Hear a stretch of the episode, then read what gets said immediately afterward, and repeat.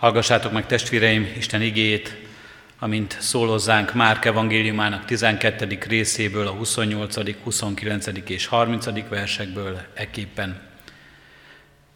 Ekkor oda ment az egyik írás tudó, aki hallotta Jézust és őket vitatkozni, és mivel tudta, hogy Jézus jól felelt nekik, megkérdezte tőle, melyik a legfőbb az összes parancsolat közül? Jézus így válaszolt, a legfőbb ez, halld meg Izrael, az Úr, ami Istenünk egyedül az Úr, és szeresd az Urat, a te Istenedet teljes szívedből, teljes lelkedből, teljes elmédből és teljes erődből. Eddig az hírat, igen.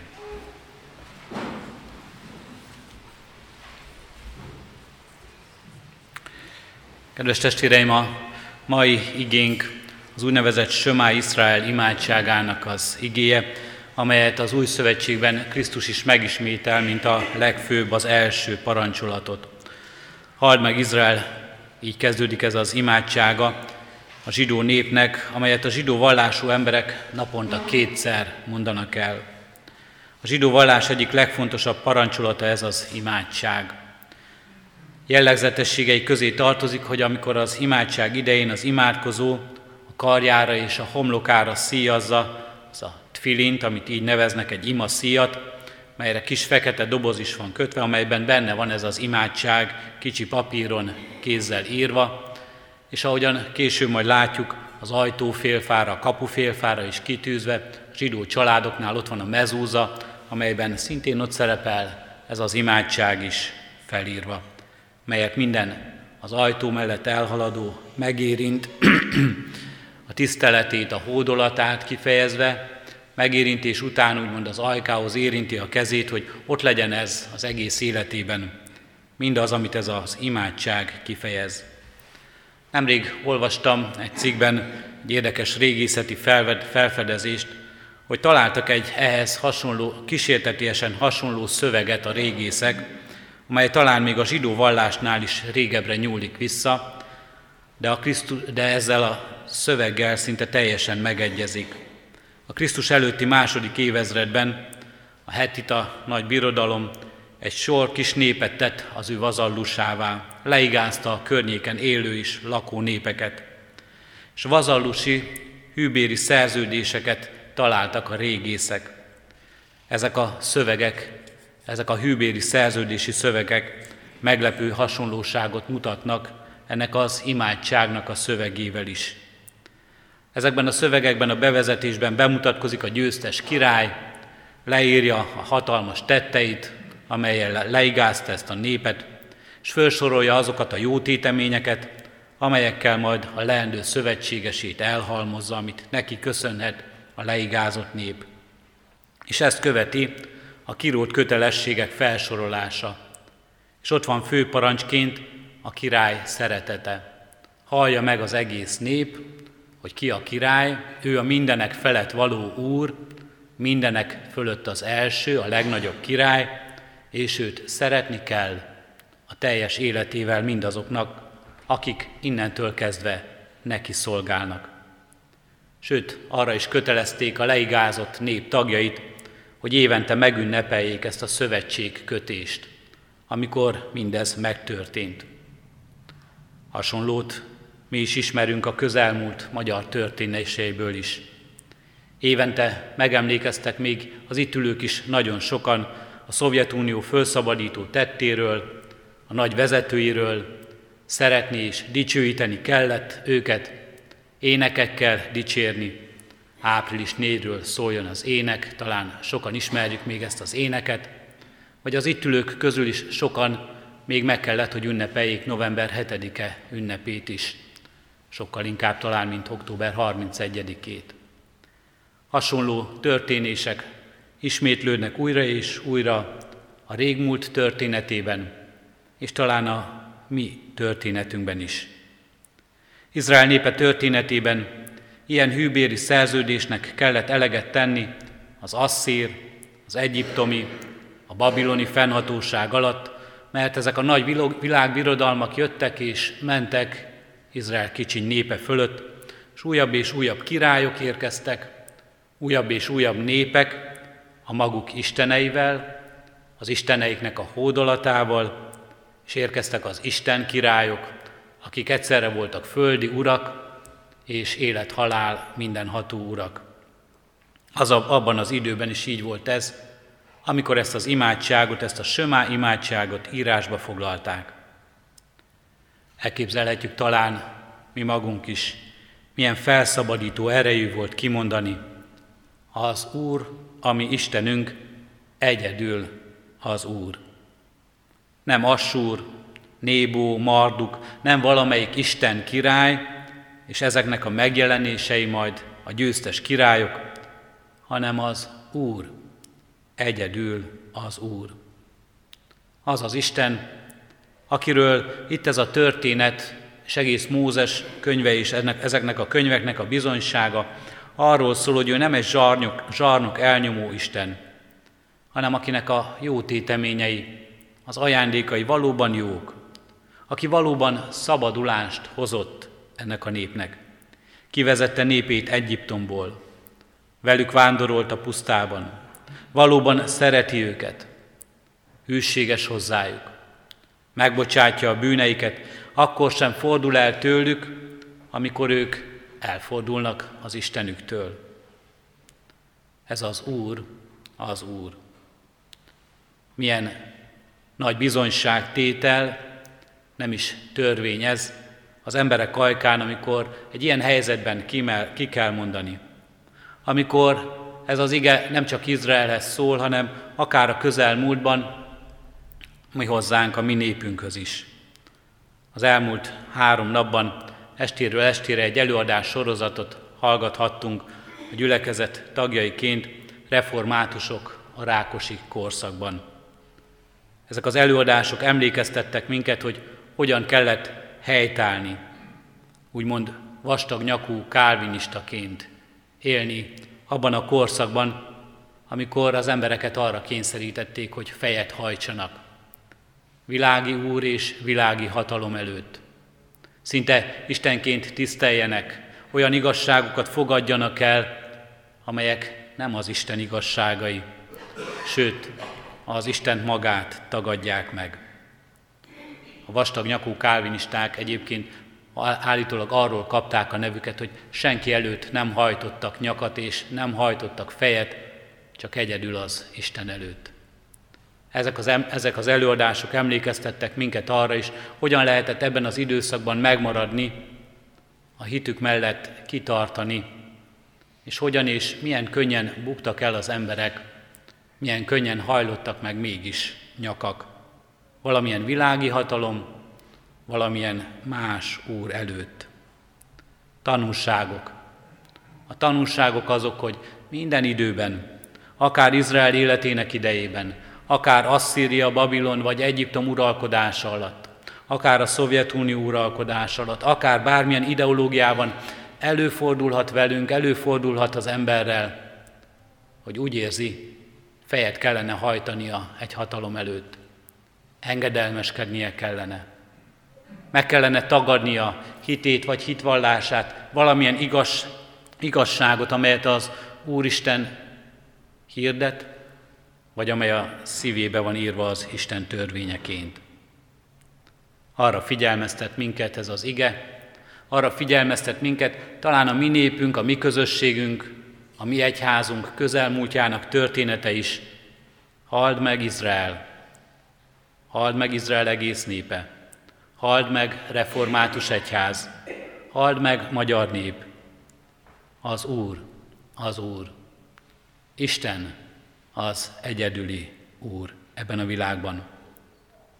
És az a, az imádság, amely talán a legfőbb parancsa, ahogyan Jézus is engedve ennek a felszólításnak megfogalmazza ezt, nem is csupán parancs, és nem is csupán egy imádság, hanem ez maga az evangélium is az ember számára. Maga evangélium, jó hír, vigasztaló, bátorító és felszabadító jó szó. Van Istenünk, van az életünknek Ura. Hald meg, nem csak népként, nem csak közösségként, hald meg Te, te a saját életedben, amikor annyiféle gonddal vagy elfoglalva, halld meg, amikor azt érzed, hogy egyedül maradtál.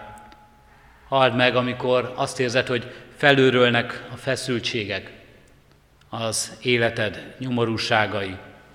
Halld meg, amikor azt érzed, hogy méltatlanként, szinte önmagadat is megtagadva elfogadhatatlannak tartod az életedet. Halld meg, hogy van Istened, van Ura az életednek, aki veled van. Ez az Úr, ezt üzeni nekünk. Ezt üzeni nem csak népének és az emberiségnek, egészen személyesen nekünk.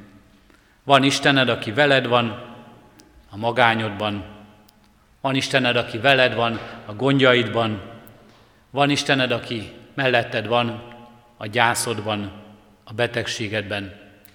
Van Istened, akiben biztonságot találhatsz.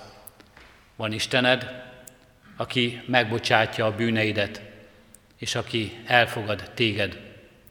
Van Istened, aki szabadságot hozna az életedbe, aki felszabadít téged arra, hogy élj, hogy boldog életet, élj. Így szól ez az imádság, így szól ez a parancs, és így szól ez a jó hír, ez az evangélium. A Sömá Izrael, a Héber szövege, és az, az új szövetségben olvasható e- megerősítése is. Nem is csak parancs, nem is csak imádság, és nem is csak jó hír csupán, hanem a jövő ígérete és a jövő csodálatos ajándéka is az életünkben. Sokan a fordítók közül azt is mondják, hogy itt inkább jövő időben kellene olvasnunk a szöveget. Az Úr a te Istened, szeretni fogod tehát az Istent teljes szívedből, lelkedből és erődből. Úgy is olvashatjuk tehát, ha igazán megérted azt, ha igazán megéled azt, hogy van Istened, hogy egyedül az Úr az, aki a te életednek alapja, és ő a legfontosabb az életedben, akkor majd ebből igazán megszületett szívedben az a szeretet, amely hozzáköt, és az a szeretet, amely a másik emberhez köt téged. Akkor, ha igazán megismered őt, ha igazán ura lesz az életednek ez az Isten, akkor fogod tudni szeretni, akkor fogod tudni elfogadni, akkor fogsz tudni bízni benne, és akkor fogod tudni szeretni majd a másik embert is. Az ember, az emberiség, de inkább ne is általánosítsunk, a saját életünkre nézzünk, a saját szívünkbe nézünk, mindannyian szenvedünk attól, amikor elhatalmasodnak rajtunk a gondok, amikor átveszik az uralmat az életünk felett, a félelmeink és a kétségeink. Vagy átveszi az bizalmatlanság, amikor az ember a kétségeivel és az aggodalmaival küzd. Ki az Úr? Mi az Úr az életedben? Azt szoktuk szinte ítélkező módon is kicsit lenézve a rajtunk kívül lévő világot mondani, és azt szoktuk gondolni, hogy a legtöbb ember életében az anyagi javak, a siker, a karrier utáni vágy az, ami az ura az életének, és ez hajtja az emberiséget. De ez csak keveseknek adatik meg. Sokkal többeket nyomorít meg az ezek utáni valóbli sóvárgás. Vagy akinek van belőle valami, az ezt megtartani akaró aggodalom. Sokkal inkább ezek a hatalmak azok, amelyek urai az életünknek. Valami után vágyakozni, amit nem kapunk meg, ami nem a miénk, amit talán sohasem kaphatunk meg, valami földi boldogság után, vagy ha valami kevés adatik belőle, akkor a félelem és az aggodalom, hogy ezt elveszítjük. Ezek a hatalmak képesek elválasztani minket is Istentől. Nem ő lesz az Úr. Harsány, és valamilyen démonikus erővel tolakodnak Isten és az ember közé, ezek a félelmek és kétségek, ezek az aggodalmak az életünkben, és eltakarják a szemünk elől az Isten hatalmát, az Isten szeretetét, Elfe, elfeledtetik velünk mindazt, amit már köszönhetünk az Istennek, amivel ő hatalmazta, halmozta el az életünket. Elfeledtetik velünk irgalmát, ajándékát, mindazt, aminek örülhetnénk, amiért hálásak lehetnénk, és afelé futunk, és afelé vágyunk, ami nem a miénk, ami nem a, nincs a kezünkben, amely talán sohasem lesz. Elfeledtetik velünk mindazt, ami az Isten ajándéka, hogy hálát adhatunk, és csak kétség és félelem van rajtunk, vagy valami olyan sóvárgás, amelyben azt érezzük, imáink és kérdéseink meghall- nem hallgattatnak meg. A Sömá Izrael, ez az imádság arra emlékeztet bennünket, hogy van Ura az életünknek, van Istenünk. Nem parancsként, hanem felszabadító evangéliumként arra, hogy Istennek ezt a hatalmát, és ezzel a, ebből a hatalomból adott minden ajándékát és szeretetét fogadjuk el. Isten szeretni teljes szívvel, lélekkel azt jelenti, hogy Isten rendelkezésére állni, teljes odaadással, szenvedéllyel, az ő akaratára figyelni, és teljesen átadni magunkat neki. Szívvel, lélekkel és erővel. Úgy, ahogyan szinte csak egy gyermek tud szeretni, őszinte bizalommal. Amikor az ember egész személye benne van ebben a szeretetben. Amikor ez nem köte- kötelesség teljesítésből történik, nem indulatból, valamilyen belátás ellenére, nem valamilyen bűn, bűntudattól hajtva, hanem az ember akaratát és szívét megmozgatva egész életével. Az imádság második fele azután így folytatódik.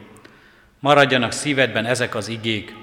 Ismételgesd ezeket, amikor lefekszel és amikor fölkelsz, közd azokat jelként kezedre, legyenek fejdíszként a homlokodon, írd azokat ajtót, házat félfáira és kapuira. Azt fejezi ki ez a folytatás, hogy az Isten szeretetének helye nem csak az imádság csöndje, nem csak a templom szent tere, nem csak az Isten tisztelet ideje, hanem át kell hassa az egész életünket, az egész élet gyakorlatunkat, a szabadidőnket és a munkánkat, az egyéni csendességünket és a közösségeinket, a munkánkat, a jelenünket és a jövőnket, a terveinket. Legyen a kezeden, határozza meg a cselekedeteidet. Legyen a fejeden, határozza meg a gondolataidat. Legyen itt az ajtódon, az elindulásodkor és a hazaérkezésedkor. Vigyed magaddal a világba, amelybe érsz, a környezetedbe, azoknak az embereknek az életébe, akikkel találkozol. És lépj be azzal az otthonodba, a szeretteid közelségébe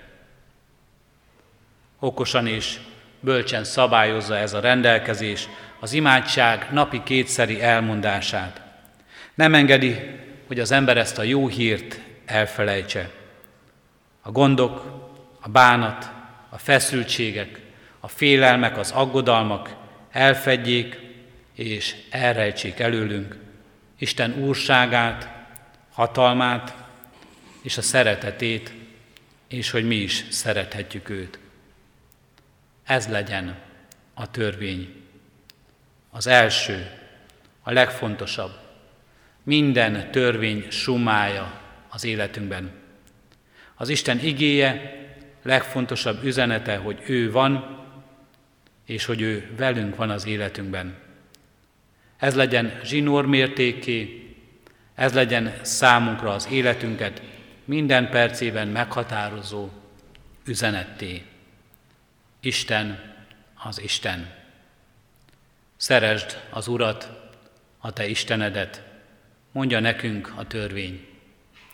Mert ő szeret téged, mondja nekünk az evangélium, és hirdeti nekünk most az úrvacsora közösség, közössége, amelybe hív és vár minket a mi Istenünk. Amen.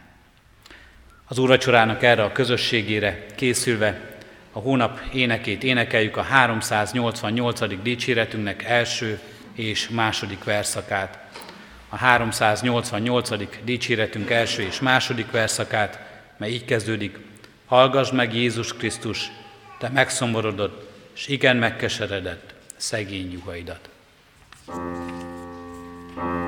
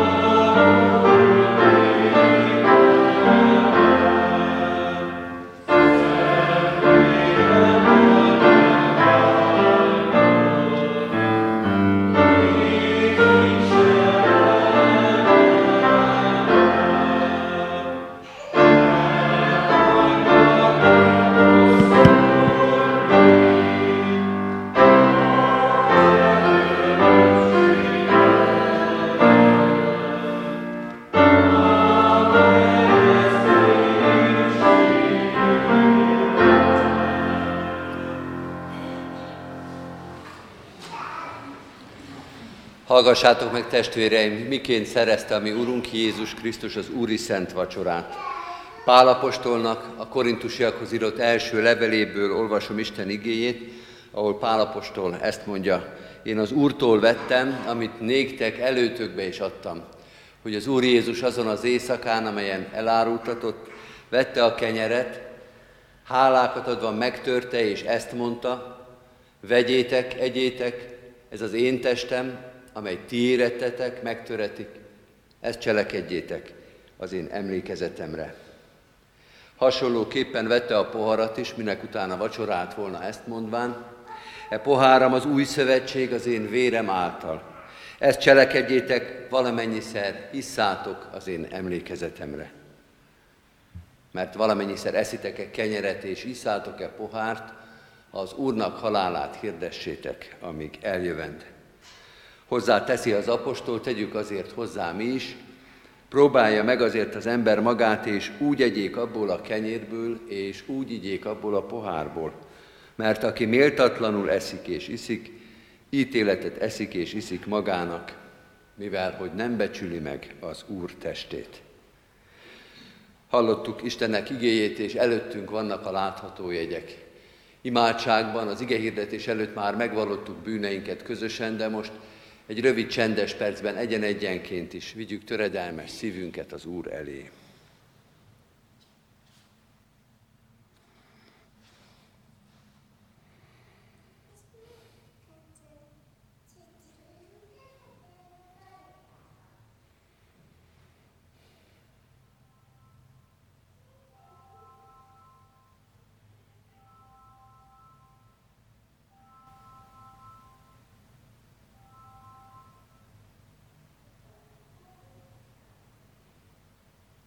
Amen.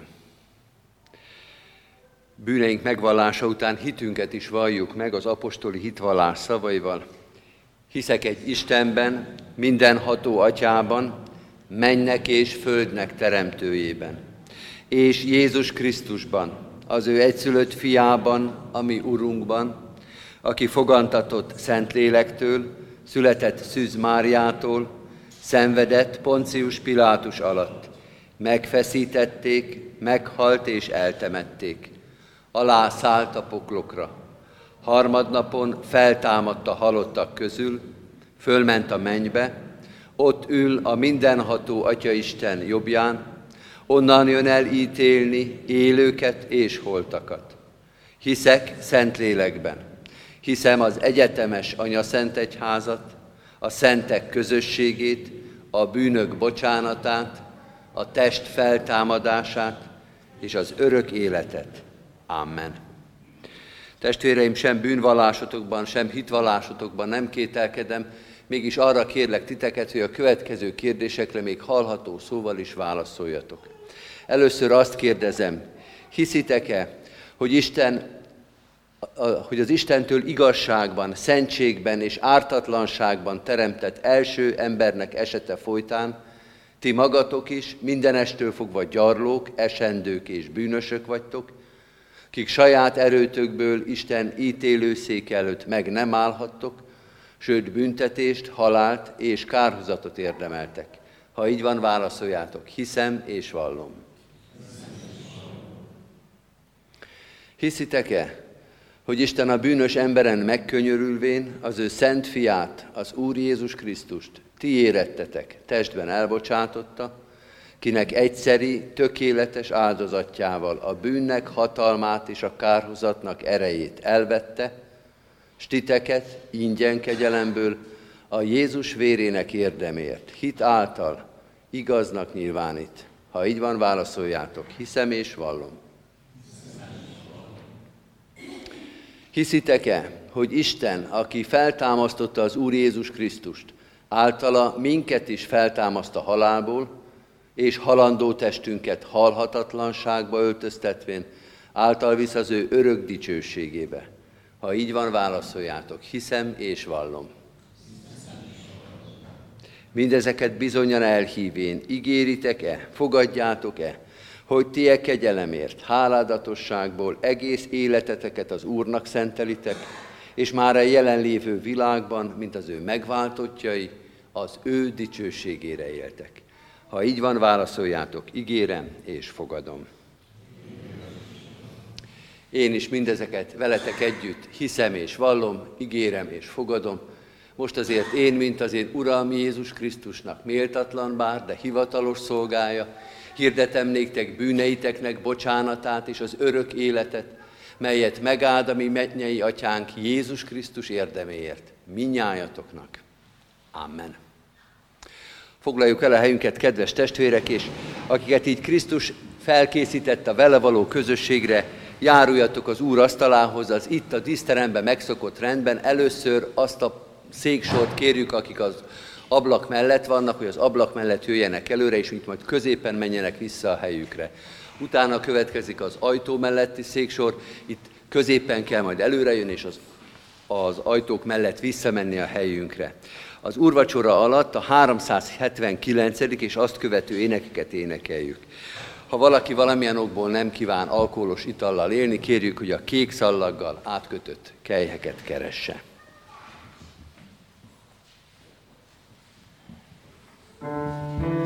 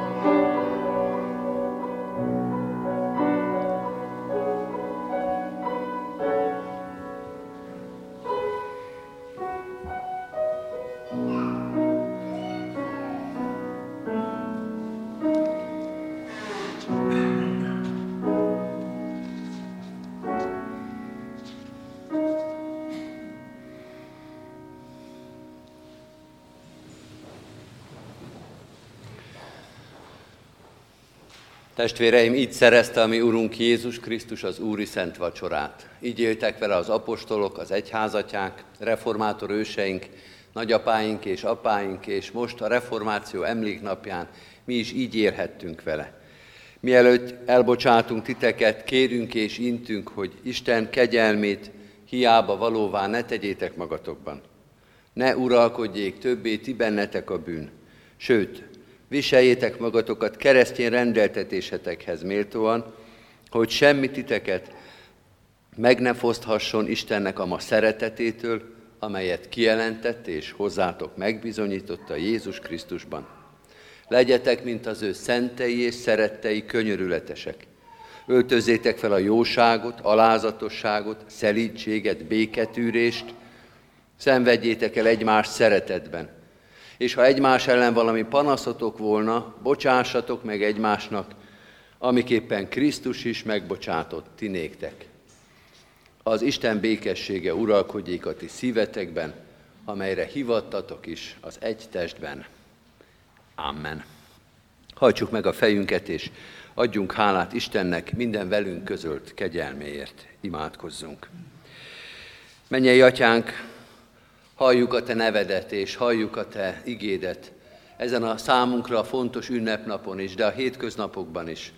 Örömben, hálaadásban, jólétben és boldogságban épp úgy, mint szükségben, fájdalomban, megaláztatásban, békétlenségben – Öleld át igéddel és jelenléteddel egész életünket, és tégy minket is készé, képessé arra, hogy minden helyzetben odafigyeljünk rád. Adj nekünk ünnepet, és adj erőt a hétköznapokhoz. Hálát adunk az úrvacsorai közösségért, annak jó téteményeiért, ajándékaiért.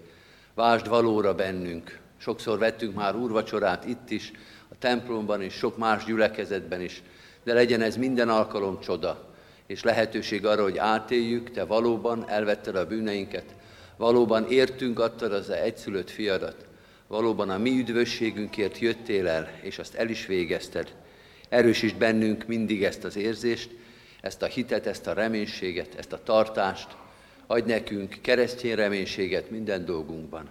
Így könyörünk a gyülekezetünkért, annak minden tagjáért, a gyülekezetünk szolgálataiért, Imádkozunk a templom felújításáért, a gyülekezeti igehirdetés szolgálatáért, a városrészekben is, különösen is könyörgünk a Széchenyi Városi Gyülekezeti Központ felújítás, felépítéséért. Adj nekünk lehetőséget, erőt és alázatot, hogy ezt a szolgálatot elvégezhessük.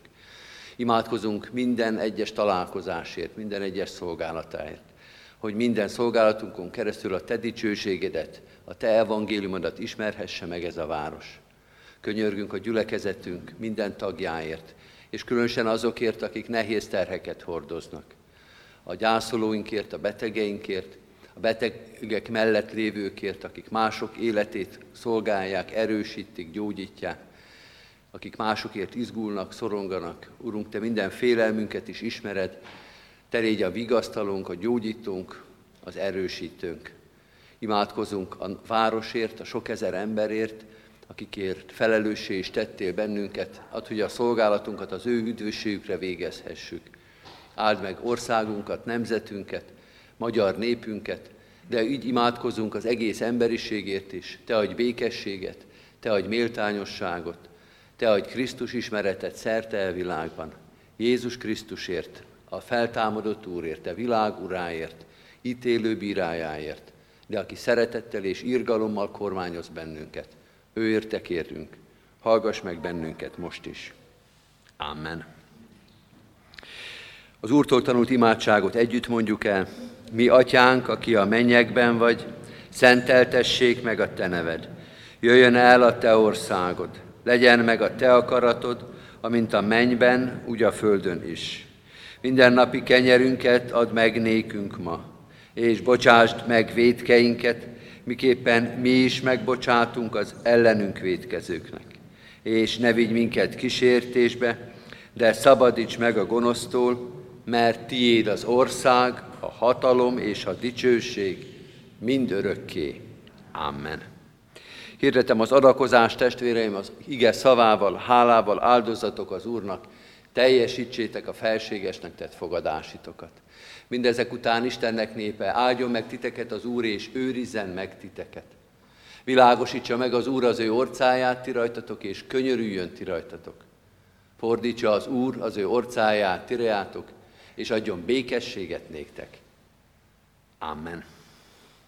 Foglaljuk el a helyünket, kedves testvérek, és röviden hallgassuk meg gyülekezetünk híreit. Most ezen az alkalmon csak néhány előttünk lévő istentiszteletet hirdetek. Elsősorban a ma délután 5 órakor az evangélikus templomban kezdődő közös reformáció napi istentiszteletet, amit ebben az évben az evangélikus templomban tartunk, de református lelkészek fognak leginkább szolgálni, de hát közösen az ottani lelkészekkel. Ez is úrvacsorás alkalom lesz. Ökumenikus ebben az értelemben, evangélikus testvéreinkkel közösen ünnepelünk és vesszük közösen az úrvacsora szentségét is. Ez lesz még a mai nap, holnap, november 1-én, 11 órakor a református temetőben, este 5 órakor pedig a köztemetőben tartunk istentiszteletet. Az este 5 órai köztemetői istentisztelet szintén ökumenikus alkalom lesz, és ugyanígy szeretettel hívunk és várunk mindenkit a ránk következő vasárnapon istentiszteleteinkre, amelyek a szokott rendben lesznek, itt a díszteremben 9-kor, 11-kor és délután 5 órakor a november harmadikai, tehát vasárnapi 9 órás istentisztelet után a Nőszövetség, a házigazdája a gyülekezeti kávéháznak, erre is szeretettel hívunk és várunk mindenkit. A záró énekünket énekeljük, kedves testvérek, ez a 488. dicséretünk, 488. dicséretünknek valamennyi verszakát énekeljük el, tehát négy verszakkal, Szent vagy, Szent vagy, Szent vagy, mindenható Isten. Thank you.